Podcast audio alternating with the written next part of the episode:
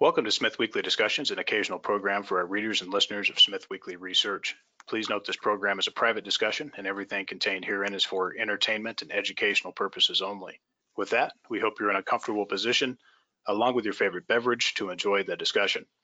We remind our audience to examine the show notes attached to each of our shows to better understand how our program functions.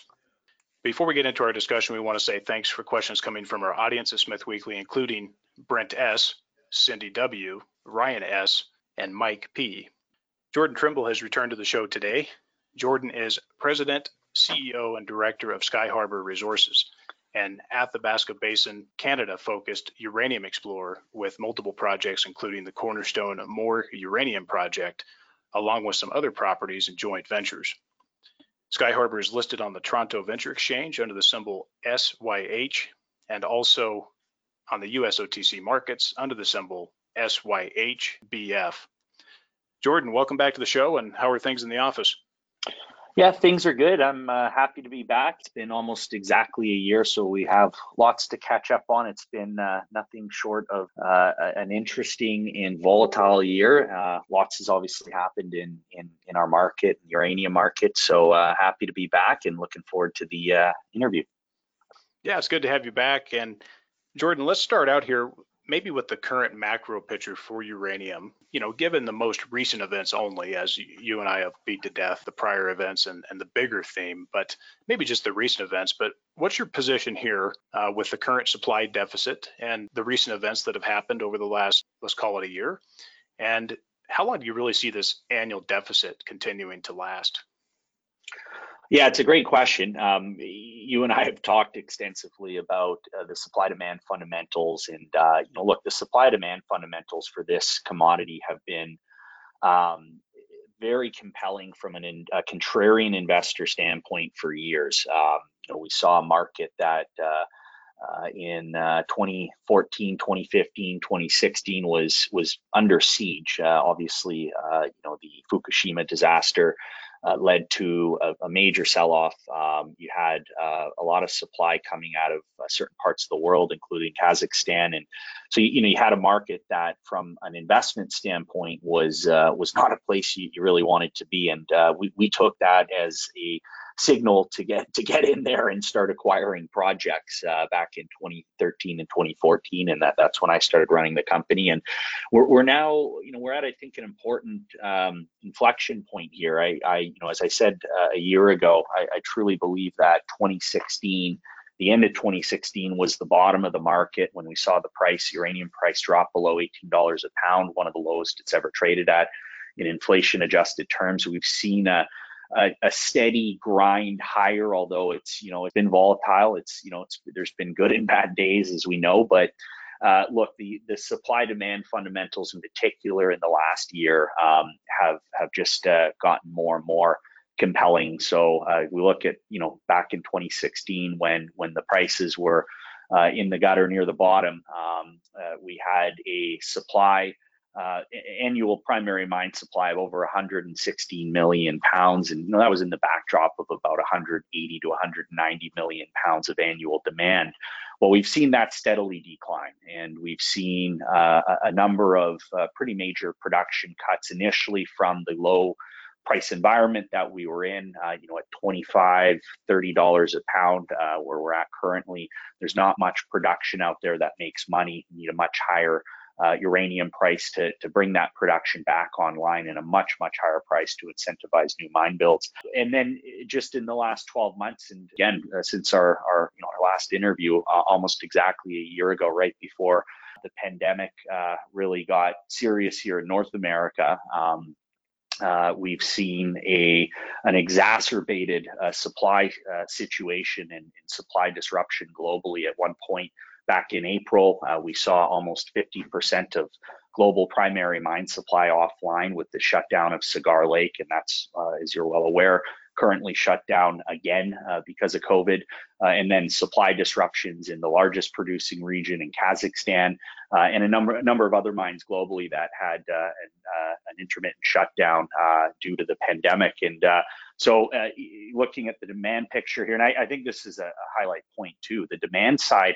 has been relatively stable. Um, you know, that's something that I know the industry in, in general, uh, certainly we were looking at uh, with fingers crossed that it wouldn't get hit too hard, uh, given everything that's transpired in the last year. And we've seen a relatively negligible impact on the demand side, which is which is good to see. Uh, nuclear reactors aren't the easiest source of electricity generation to simply turn on and off. So uh, you would see other uh, sources of electricity uh, generation turned off, uh, like renewables uh, that are easier if there's less electricity demand, generally speaking, because of a, a slower economy.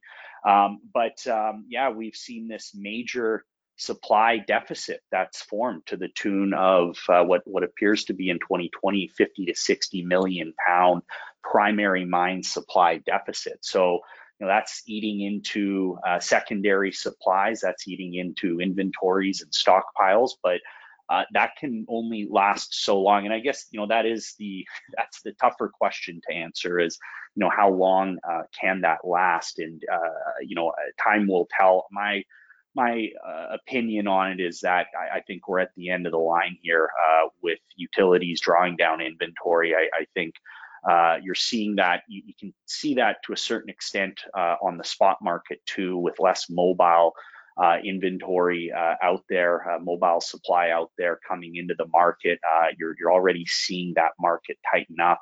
Uh, you are seeing that as well with producers like Cameco and, and now more recently Kazatomprom having to purchase material uh, in the spot market because they've had to shut down production. Um, so I, you know, to answer the question, how much longer can this last with this supply deficit? I mean, look, the, the supply deficit, I think, uh, will last uh, a while, uh, could last a while. Uh, but when when is that going to have a major impact on the on the price of the commodity? Uh, you know, time will tell. But I, I have the feeling that uh, it'll happen sooner than later. You know, lots of stuff that's happened, and they've got a lot of pounds to buy, and they haven't started yet this year. We'll see what happens we know what happened last year as far as the little bit of pounds that were tried to be secured in the spot market and what that did to the price. We saw the mm-hmm. results of that. And of course, that immediately pulled back. And the thought process, I think, was, you know, let's get Cigar back online. Let's get some of the pounds that we know we can get from our own mine. And then, of course, uh, COVID had other ideas. And quite frankly, aside from COVID, I think that also there's some economic considerations for saying, well, you know what, let's just shut it back down, even though they wouldn't say that. But that's a great setup. And to my question about the deficit, I think that's a question of incentive price plus lead time. So it's not unreasonable to see that based on the existing global capacities to restart, add incentive price plus, and then add your lead time, this can go on for many years. And, Absolutely. Uh, Absolutely. This, and I want to, you know, couple that with my next question here. But what's your view on the uh, the thought process, Jordan, that this recovery will be an incumbent recovery, meaning that the existing global production centers at incentive price can satisfy demand for the foreseeable future? Or are you of the view that new capacity must be built? I'm the latter. I'm, I'm, of the view that new capacity, new production is going to have to come online. I mean, again, uh, with COVID, you had primary mine supply just uh, just above 120 million pounds, with uh, annual demand relatively sticky and and growing, right? Um, growing uh, in particular in certain places like China and India um, and uh, other parts of the developing world.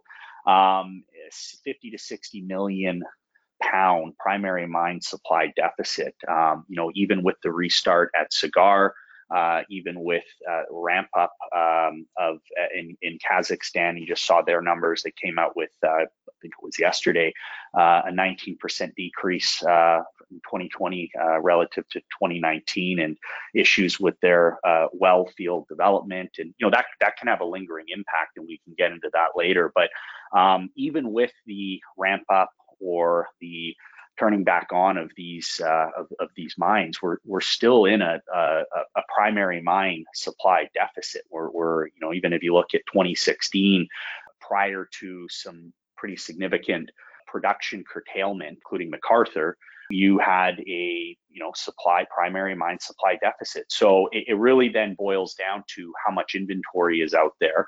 Uh, which, as you and I have discussed, uh, is is never an easy easy number to get uh, or to lock in on. But you know, we, we are seeing, as I pointed out in the spot market, we're, we're seeing a strain there.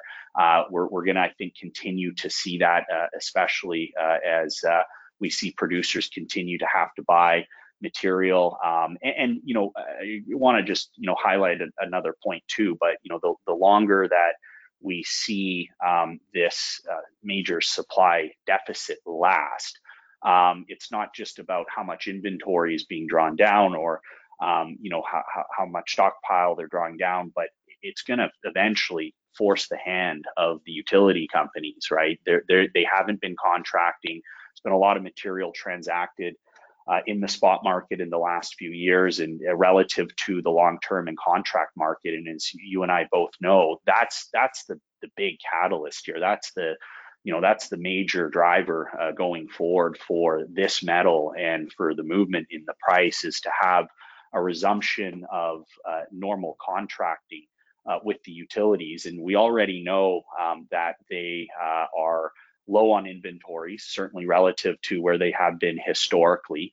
Uh, and when they do start contracting uh, and do uh, start uh, procuring and having to meet their requirements uh, later on in this decade and in, in the 2030s, not only are they going to be buying, but they're going to have to uh, restock as well, um, given that they've fallen below their typical historical thresholds, right? And so I think uh, you know it's it's it's uh, the, this confluence of factors, which again we've you know we've talked about at length for a number of years. What's what's interesting is it's uh, it was a, it appears to now be uh, it's going to be a black swan event uh, that's going to lead us out of this. Um, and lead us out of it meaning you know people are now investors in particular are now starting to pay attention to the sector it was a black swan event that led us into this back at fukushima uh, and uh, no one would have predicted a pandemic uh, like we've seen. No one would have predicted the kind of supply disruption that was already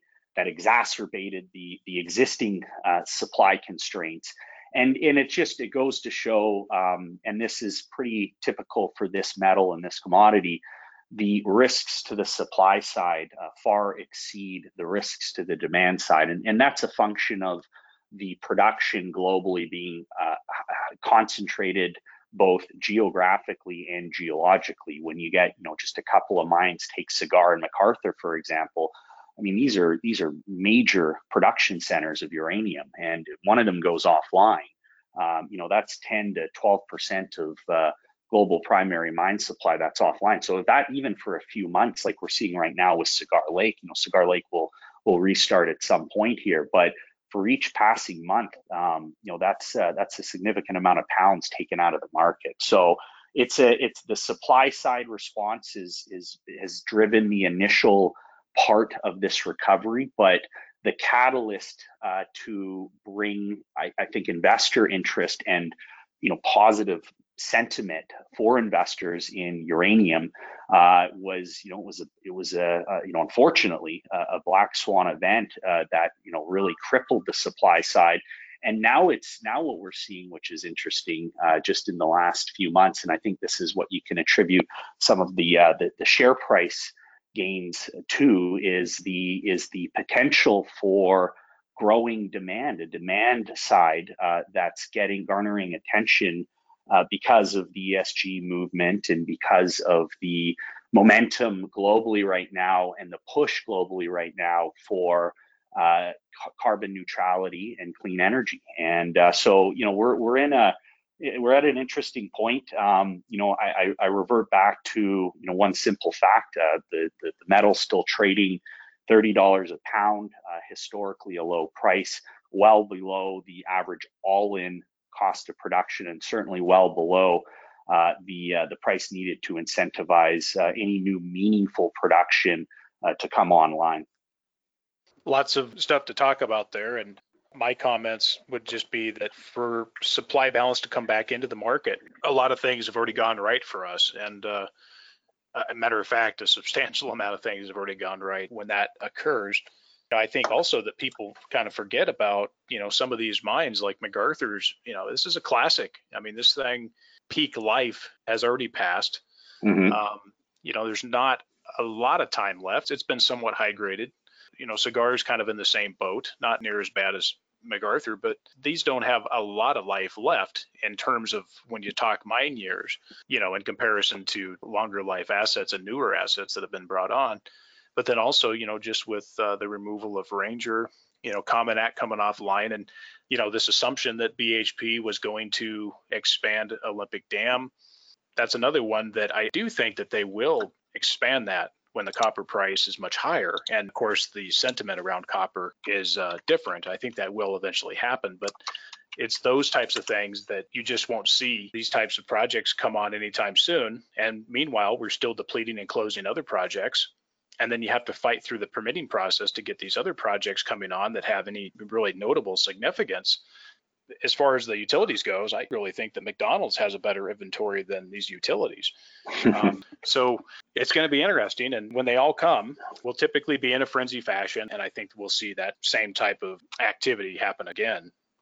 Yeah, and the, yeah, Olympic Dam BHP. I mean, look, that's you know that's uh, I think something that kind of got glossed over by the investing community. That's you know that's been a, a pretty significant source of byproduct uh, supply of uranium for for a number of years. And as you pointed out, some of these other um, mines that uh, you know the, the, the larger mines in the basin, these aren't 20 plus year mines anymore, right? So they have a limited uh, shelf life, and you, you, just you really don't have um, a lot of new meaningful substantial production that can come online in a short period of time. There's some uh, excellent development projects out there, but um, you know it's going to take time to get permitted. Uh, it's going to take time to uh, be in a, um, a market environment that's conducive to, to, financing you know the development uh, of these mines. Now that that can change quickly, and and and we hope it does change quickly. Um, but um, you know we're certainly I, I, would say right now at uh, you know the early innings, early days of this recovery, and and I think impending uh, bull market. We're we're not there quite yet. Um, so yeah, look, it'll be it'll be interesting, and and uh, a segue on that to the utility companies.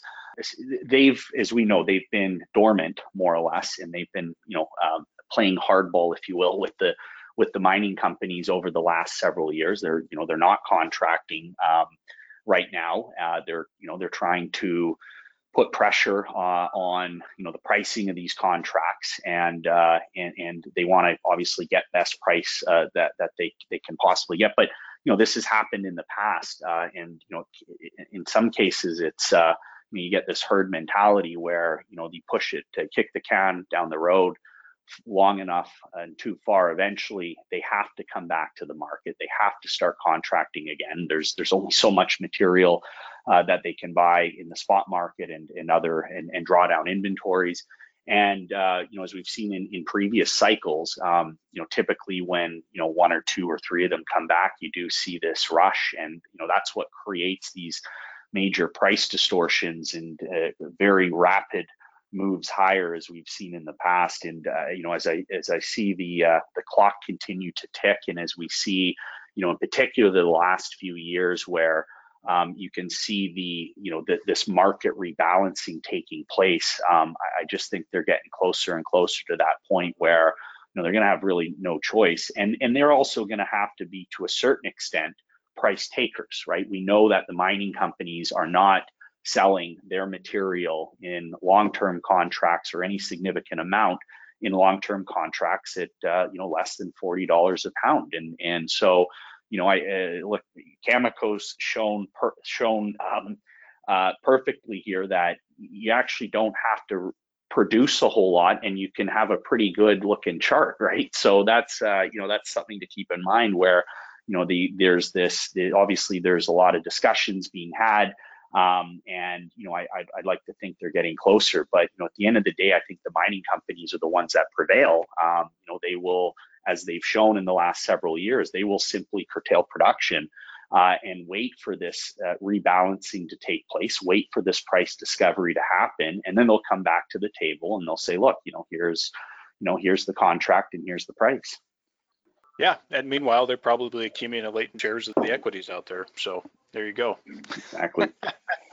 no, no, look, as the price rises, there'll be more incentive to push some of these projects. It's like, you know, Jabiluka, Rio, that project, when the price gets high enough, they'll make a push again to try to get that project to move forward in spite of the environmental, social problems.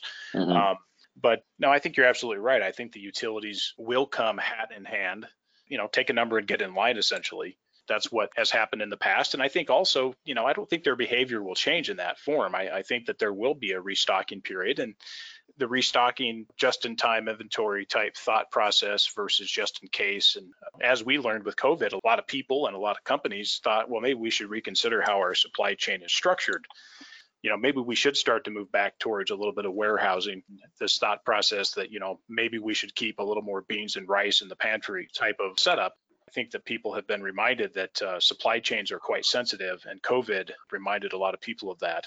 If you get a little bit lazy, these types of things are a fantastic reminder. Well, look, let's talk Skyharbour here. Maybe just give us a just a high level update here, just on capital structure, the current shareholder ownership, and also the cash on hand at this point.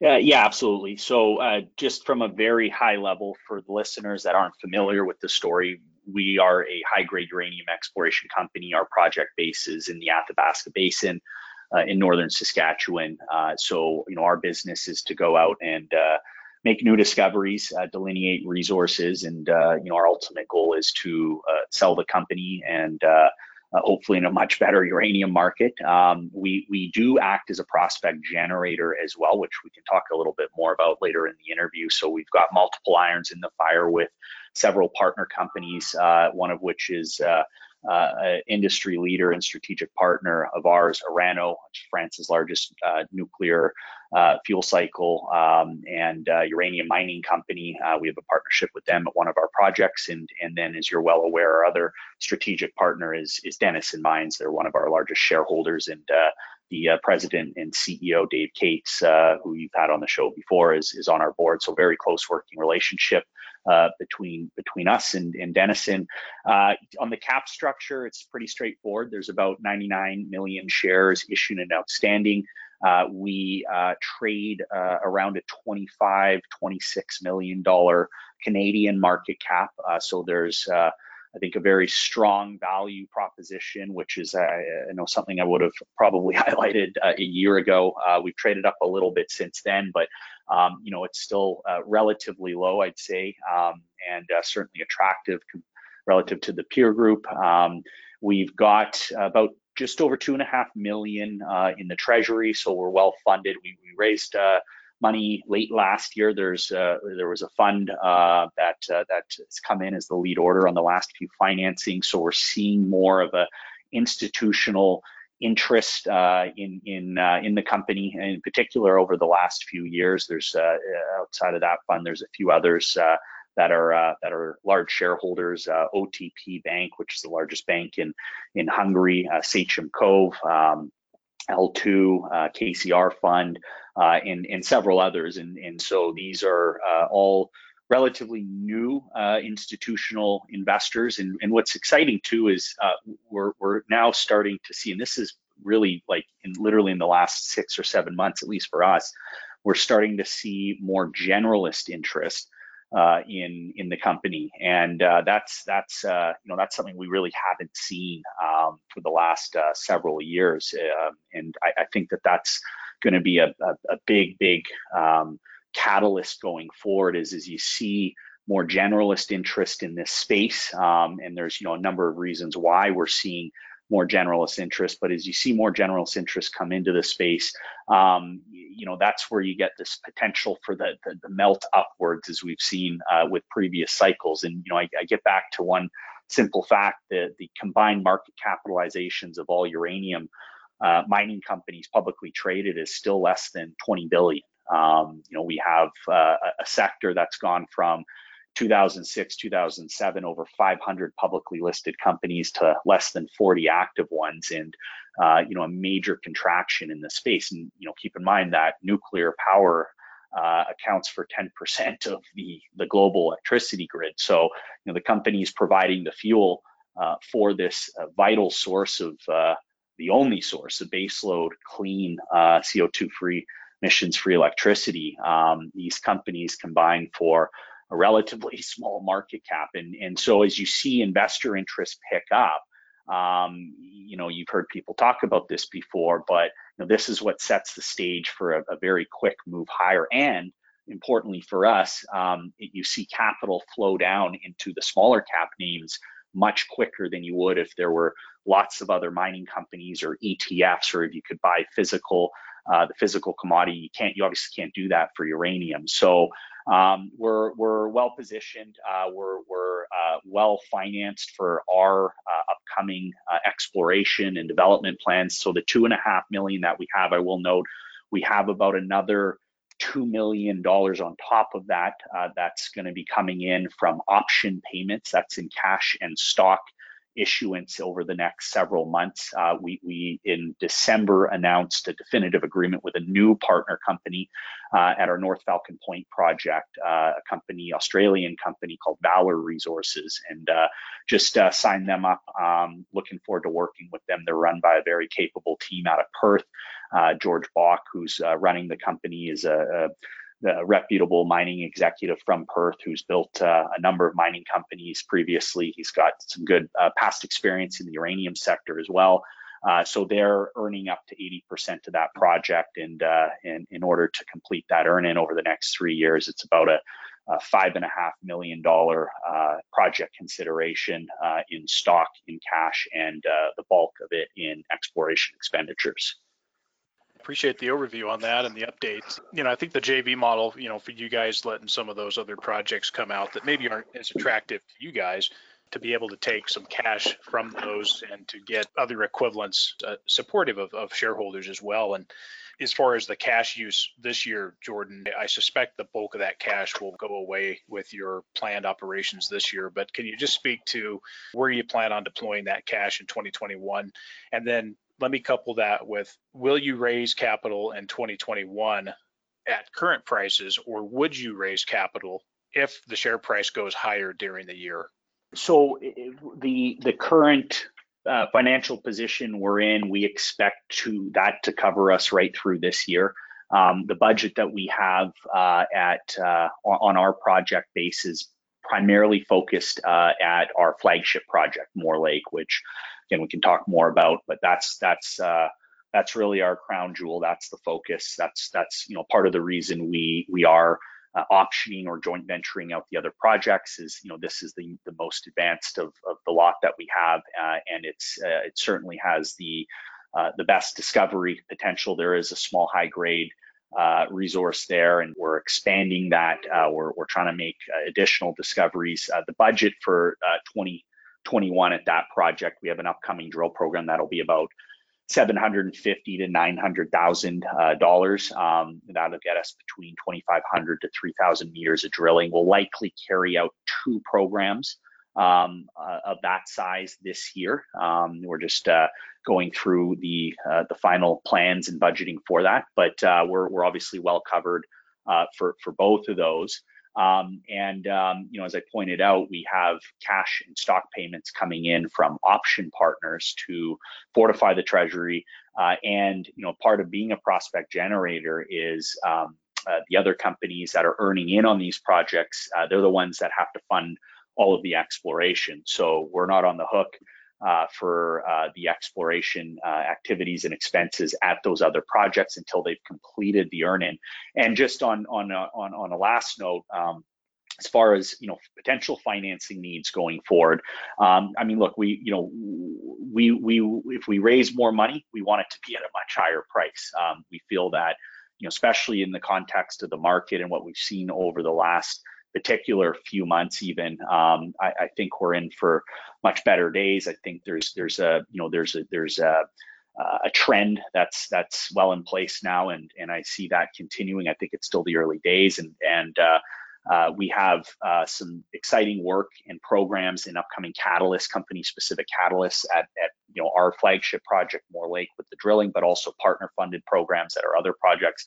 Um, so as I said, I you know I don't foresee us having to we certainly not having to raise money. Um, we, we, what we are looking to do, uh, and you know, just in December with this recent announcement with Valor, uh, this this showcases our ability to do this, uh, is to execute on the prospect generator model and strategy and bring in uh, other partner companies at we have a, a, a, number of other 100% owned projects that we are uh, in active negotiations with potential partners on and those deals can bring in additional capital cash stock and also um, ensure that the project is funded with the other company the partner company coming in to fund it uh, so we would much rather raise capital through that uh, means than than uh, have to continue to go to the market. Um, so yeah, so we're you know bottom line we're we're in good financial shape. Uh, that you know it certainly uh, helped a lot having you know this prospect generator component of the business. We will continue to execute on that, and then you know we're we're well funded for the the drilling and the exploration plans we have at our flagship project. And Jordan, just wrapping up on capital structure here, what average price do you own your shares in the company at this point? Have you made any on market purchases recently? And will you be participating in future capital raises? Yeah, great question. So you can see almost on a daily basis um, recently and at certain periods uh, when I'm not in a blackout, I typically buy almost on a daily basis. Um, been continuing to add to my position over the last couple of years in the open market. I've participated in pretty much every financing that we've uh, that we've done. My average cost, I would say now, would be probably around 28, 29 cents Canadian. Um, and uh, you know, I still see there being a very, very strong value proposition. Uh, you know, I said this a year ago. Um, we were trading a little bit lower, but you know, I, I, I, still believe it very much to this day. You can see that with my recent uh, uh, purchases, and uh, I just see there being um, a lot of upside from here. Appreciate you sharing that, Jordan, because I think it's important for you know management members to write checks from time to time, and and as I say, instead of collecting them only. Well, let's come back to more here in a moment. Give us just overall update on the other JV activities and where you are on those other projects. Yeah, so um, as I talked a little bit about before, we we recently consummated a deal with this uh, Australian company, uh, which is I'd say you know the most topical of the uh, joint venture partners currently, given that it's a new partner that that we brought in. Um, you know, as I said, very uh, excited to work with the group. Uh, George Bauk, who runs Valor Resources out of uh, Perth. Um, he's, as I said, he's a very successful mining executive down there, and um, he's partnered up with a, a, geologist out of Saskatoon, Gary Billingsley. Uh, spoke with Gary uh, just this morning, actually, and uh, they're excited to get to uh, work at our North Falcon Point project. This is a property um, that um, we had plans uh, to go and do a fairly extensive uh, exploration programs at back in 2015, 2016, prior to acquiring Moore Lake. Um, so this is a project that we have in our portfolio that we very, very much want to see exploration carried out on. There's a high grade surface showing of 68% U3O8. Um, that uh, is a bit of an enigma. It's one of these, you know, uh, question marks. We're not really sure how it got there, where it came from, but it came from somewhere. And you know, if you can find the source of that mineralization at depth, uh, that's probably a major discovery. So uh, they've got the team and they've got uh, the uh, uh financing to go and uh, to do to explore it and to advance it. And as I mentioned, it's a it's an earn-in option, so they they can uh, they can earn up to 80%. We would retain a minority interest upon completion of that. and in order to do that, the they have to spend three and a half million in exploration.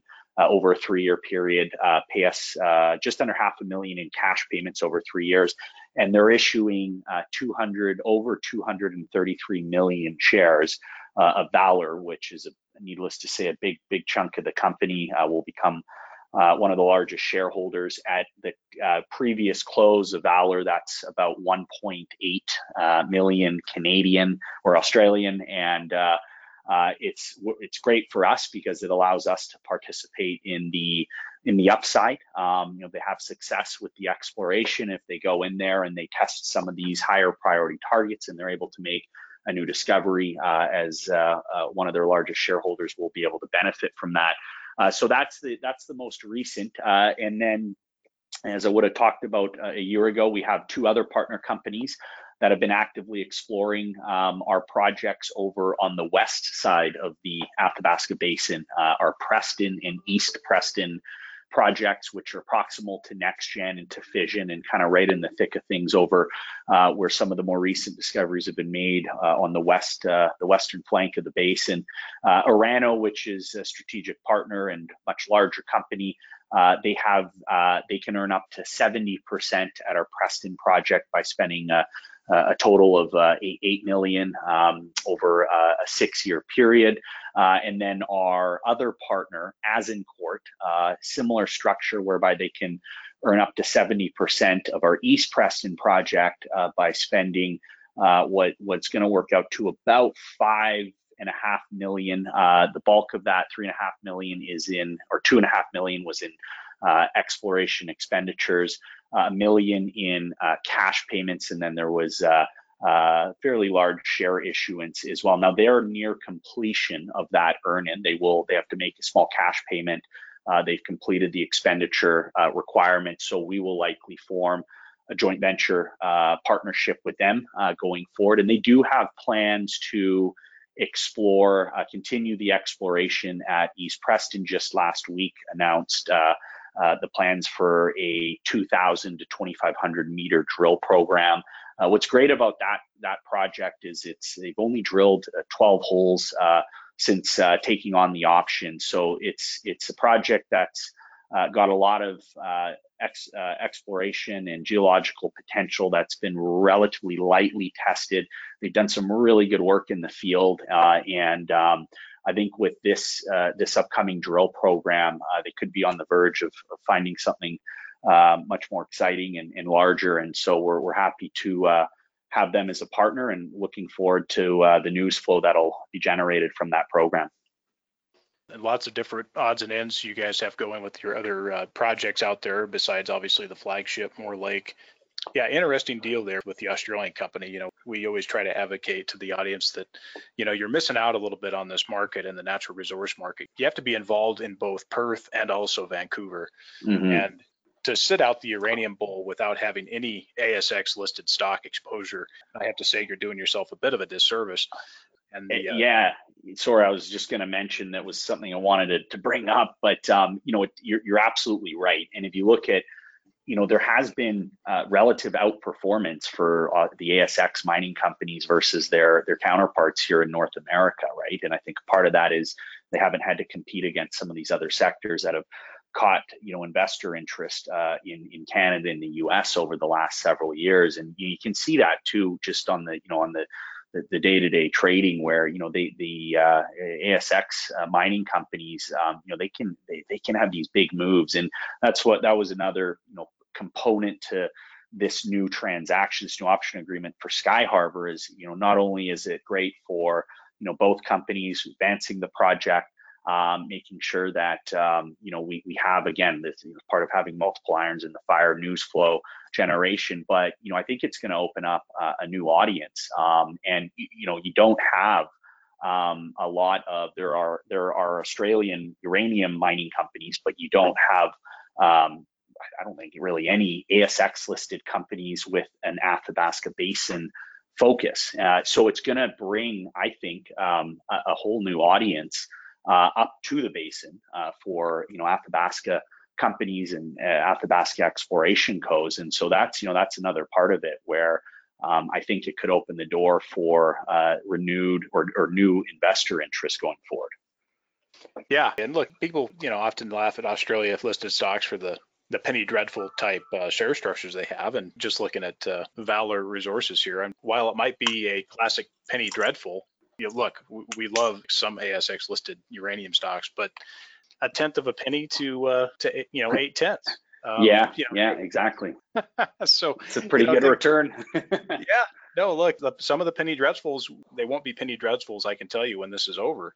Good point about the ASX and the mining companies out of Perth if it ain't Canadian based, probably Australian based. And uh, the US is pretty much non existent in the mining sector.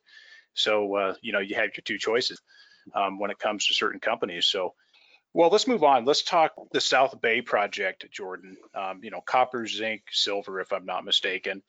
Given this project is a non core asset, obviously, to the Skyharbour uranium focus, what's your plan to maybe monetize this project either by selling it outright or doing some type of a joint venture deal?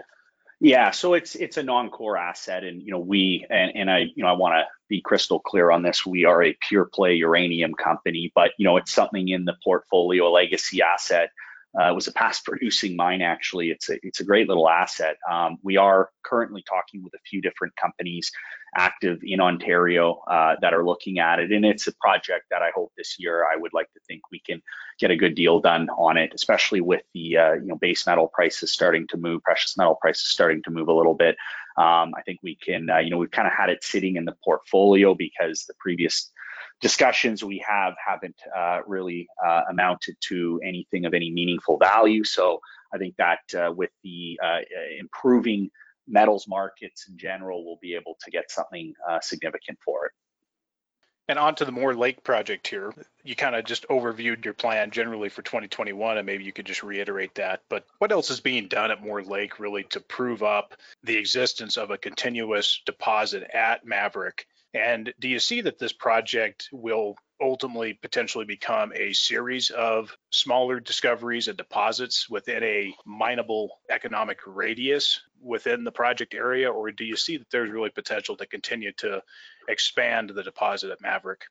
Well, I mean, look, there's, you know, I think we covered this off um, at length in the in the the, the previous uh, interview, but uh, for the audience that doesn't know much about uh, Moore Lake as our flagship project, it's, you know, as I said, it's the focus for us, and uh, there was a historical discovery made there back in the early 2000s, actually by my my geological team led by Rick Kusmirski. So they, you know, they know the project uh, the best. Um, and then it wound up in the hands of Denison when they acquired uh, Rick's company JNR when they bought it out in 2012. And then we uh, did cut the deal with them in 2016 to uh, effectively reacquire it with some new thinking in how we go in and we'd we'd expand the known high grade that's there. There was the discovery hole uh, or the main, main discovery hole was a four percent over 10 meter intercept and uh, right at the unconformity. So most of the, the, historical mineralization that had been found was was was right. It was either in the sandstone or right at the unconformity, uh, which is which is interesting in and itself because that does open up. Um, you know the potential for there to be um, you know, some of these new mining methods that are being proposed, uh, like uh, ISR at Wheeler, Sabre, which is a joint venture partnership uh, and method that's being developed by uh, two partners of ours, Orano and Denison. Um, it's it's something that we are paying attention to that we're we're looking at, given that what we have currently there are these high grade pods or lenses along this four and a half kilometer long conductive corridor that straddle the unconformity. Um, but to answer your question, and, and I think the bigger you know the bigger point talking point here at least in the immediate future for us and for shareholders is what's the discovery potential? What more can you prove up?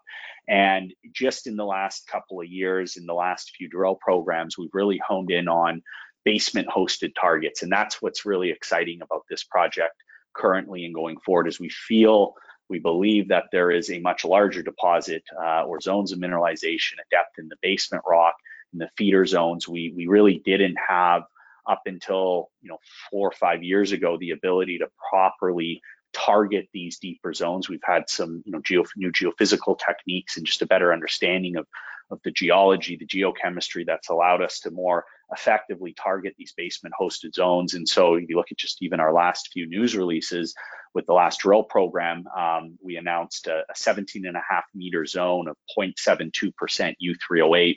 Within that 10 meters of 1%, that's pretty much, that's all basement hosted. That's the longest, the 17 and a half meters uh, is the longest continuous zone mineralization that's been reported on the on the project to date. Uh, so we are now seeing these longer zones of mineralization. Um, and what we're planning to do, what we're, we're looking to do with upcoming drill programs is follow up on that and and hopefully tap into something a, a higher grade uh, and and bigger at depth. Um, but you know, again, there's it's not to discredit what's already there, and uh, certainly our exploration strategy early on with the project was finding additional or expanding on these high grade pods or lenses uh, in a, uh, basically at the unconformity. There's four and a half kilometers of strike of corridor only about two and a half kilometers of that has been systematically drill tested. There's still room to move even uh, within that two and a half kilometers, and it's so it's it's open along strike. And uh, as I pointed out, with these new basement hosted targets, it's wide open at depth. So there's very uh, very robust discovery potential still remaining at Moore. Uh, I mean, again, we we have a big portfolio of projects. The fact that we focus pretty much all of our time, effort, and money specifically on Moore Lake over the last few years, uh, you know, shows that we, you know, this is where we believe we have, uh, we're, we're, closest to making uh, the, the next big high grade discovery in the basin. And, you know, again, as we've seen with previous success stories like NexGen or, or Fission or more recently IsoEnergy, you know, one drill hole can completely change the fate of the company uh, in a very short period of time. And, uh, uh, you know, so we're we're excited to get back to work there. Um, again, look out for news flow on that uh, over the coming months, and um, you know, it's a good uh, the, the prospect generator part of the business, partner companies at these other projects is a great complement to what we're doing at our flagship project. And Jordan, talk about the location in terms of the proximity to Denison's Wheeler River. When Denison, and I say when, not if, builds out Phoenix, do you see that if a notable deposit is established at Moore Lake, that Moore will substantially benefit from Denison's work nearby?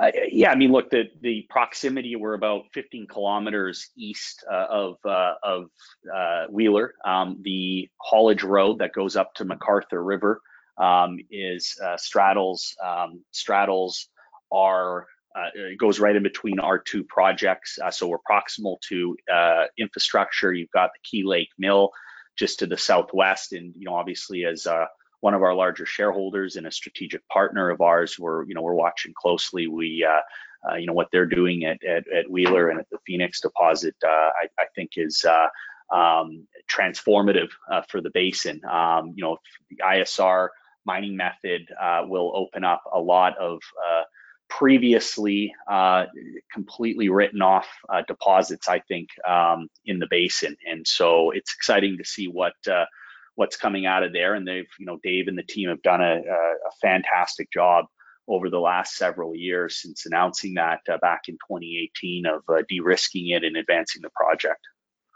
What are your expectations or management's expectations for what you guys see as something that is attractive for suitor companies in the future. So let's call it a mid late stage bull market. But what do you see in terms of discovery size and economic profile that would really attract a potential suitor? Yeah, I mean, look, you, you do need to have some critical mass um, with the deposit, right? And so that's something we're, you know, we we we're striving to do. We, you know, we needless to say believe that uh, the pounds are in the ground, and we just have to go out there and find them at Moore Lake. Um, you know, the other projects um, and the and the partner funded projects. Uh, you know, look, they're all uh, they all have the potential for major discoveries, right? Uh, the the geology's right, and uh, we we in, in, in almost all of our projects, they're you know they've all been to uh, a, a, various extents drilled, and and they're you know they've got mineralization, they have showings, there's you know all the right ingredients there. Uh, but you know, as you know, with uh, exploration, mineral exploration, and, and, the discovery process in the basin, it can take time. Um, but you know, ultimately, yeah, look, we want to we want to find the next major deposit, um, or um, you know, not to uh, again getting back to you know what we currently have at our flagship. Um, you know, having these smaller, higher grade lenses, they you know, if you have enough of those, they do add up, right? Um, so you know we're we're we're we're looking at uh, all of that, and we're you know prioritizing as far as our drilling is concerned, uh, our highest priority targets where we think we can get the most bang for our buck. You know, every dollar we raise, we want to make sure we're generating a return on it. And you know, one of the things that we have uh, done quite well over the last several years in particular is using some new you know new techniques new exploration methodologies to refine targets uh, and to uh, garner new targets uh, in particular at Moore Lake we've we've had success flying drone geophysical surveys that's helped with identifying and refining targets in the basement rocks and these are all low cost methods um, less capital intensive methods to uh, to making uh, additional discoveries and expanding known zones of mineralization Jordan, as you know, there's a large concentration of aspiring uranium explorers in the basin region, and in fact, uh, quite a huge amount as compared to all other uranium jurisdictions around the world. And I really think to some degree it'd be silly of an investor to just buy them all on a hope of discovery and advancement. My question is, how will Skyharbour, how have they and how will they going forward differentiate themselves from all of the other peers in the basin?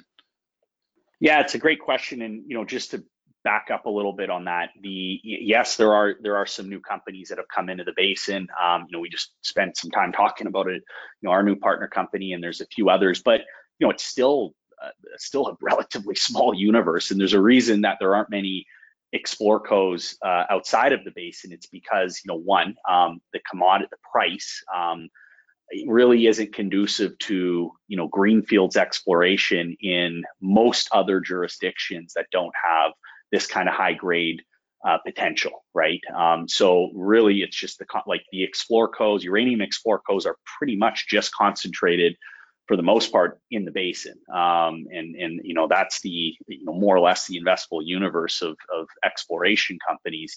Um, you know, as far as how we differentiate our story and our company from from our peers. You know, one I talked about this a little bit earlier, but I'd say you know re- the relative value.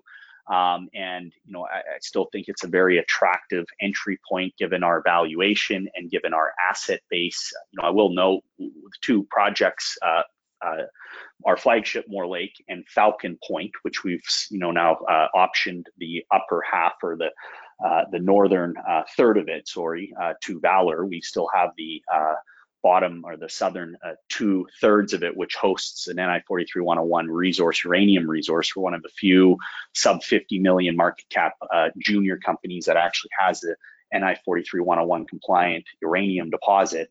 Um, those two projects were in a company back in the last uranium boom in 2006, 2007 that uh, at one point had a valuation north of 250 million dollars, right? So there, you know, this just shows the kind of re-rating potential as we as we get into a much better uranium market uh, with the with the current asset base uh, that we have. Not to mention the other assets, uh, other projects that we have. I, the other the other big uh, talking point too, you know, as I just highlighted some of the recent uh, drill results. Look, there's very there's lot there's there's companies exploring and drilling. There's not a lot of um, smaller cap exploration companies that are actually generating uh, significant drill results or uh, you know uh, announcing significant drill results we'd obviously you know we feel like there's more to be found at the maverick corridor we think that there's going to be the potential for much higher grade mineralization uh, for us to discover but you know it's it's it's uh, these are still pretty significant uh, intercepts that were that we've been announcing over the last several years, and we're adding pounds uh, with with each new drill hole and each new zone that we discover. Um, and then, you know, I'd say uh, we have, you know, as I talked about, we have this prospect generate this dual uh, strategy. Uh, first, foremost, a discovery company, exploration company focused at our flagship, but we have this secondary strategy of prospect generation, which, you know, as I pointed out earlier, we talked at length about the benefits of that. There's, you know, not many other uh, peer companies doing that. Uh, and then last but not least, and I think this is, uh, you know, I'd say something that we've seen uh, over the last five or six years where, you know, there's, we've remained focused on uranium. We are a pure play uranium exploration and early stage development company. And, you know, we talked a little bit about South Bay, but that's something that we're looking to sell or option out. And so, you know, it's you get direct exposure to uranium uh, as an investor in Skyharbour. I think those are all fine points. And I had that question ties in with this next question, so I guess you get a dual opportunity here. But potential investors who are listening, what would you say to them at this stage at current price levels, market cap sitting at 26 million Canadian? You know, why should they look at Skyharbour now, Jordan, and, and what will you be doing in the near term to drive value on behalf of the shareholders? And just would couple that with probably where it is today is, is a bit of a rounding error as to where we see that uh, most of the equities in this sector are headed. Yeah, I mean, um, uh, you know, I, I, I, think you can break that into two components. You know, one is um, I, I'm firmly, I firmly believe that we are uh, again very much in the early days of uh, I think, a significant uranium bull market, which is going to you know, it's going to be a rising tide and you're going to see a re-rating of, you know, all of the companies. And, you know, again, I, I want to point out, you know, and, and really hammer this point home. There aren't many companies. There is not, there are not many ways to uh, get direct investment exposure to uranium. So it doesn't, you don't have to necessarily be a great stock picker in this sector right now because there aren't that many companies and there's been a consolidation of good assets and good people into the few companies that have stuck it out. Now we are starting to see new companies come in, um, which is great for our prospect generator business. Um, but you know, bottom line is, is it's not a crowded space, and you know, as we see capital, uh, especially generalist money, flow into it, you're going to see I think a pretty rapid move in, you know, not just Skyharbour share price, but in in in all of our peers as well. Um, and uh, the second part to that is we have a lot going on this year uh, at the projects, uh, at our Moore Lake project with the drilling uh, coming up and planned for this year. Uh, we feel we've made great progress there, especially you know with these new basement targets. We, we feel like we're, you know, we've just scratched the surface to, to something much larger and then you know partner funded projects um, uh, and, and programs that'll be carried out here um, over the next several months. Um, we, have got uh, drilling uh, at East Preston with with Azincourt. We've got the initiation of work at uh, North Falcon Point with Valor, and uh, look out for additional uh, announcements on new partner companies as well. You know, outside of South Bay, we have a handful of other 100% owned uranium projects that were in active negotiations with potential partners on. So keep an eye out for that as well. And Jordan, for the audience listening to this discussion, what's the best way for them to reach out to you and the company? I'm always available. Um, you can visit our website at uh, skyharbourltd.com. All of our contact info uh, is on the website. Uh, you can uh, take a look. We, have got all of the pertinent information uh, up on the website. Uh, we're we're active on social media with updates. You can follow us on the various social media platforms. Uh, so yeah, anyone that has any uh, additional questions wants to reach out to me, I'm, I'm happy to uh, uh, field any questions. Well, Jordan, appreciate the chat. Thanks for coming back on to update with Skyharbour and best of luck out there. Thank you, Andrew. It was a pleasure.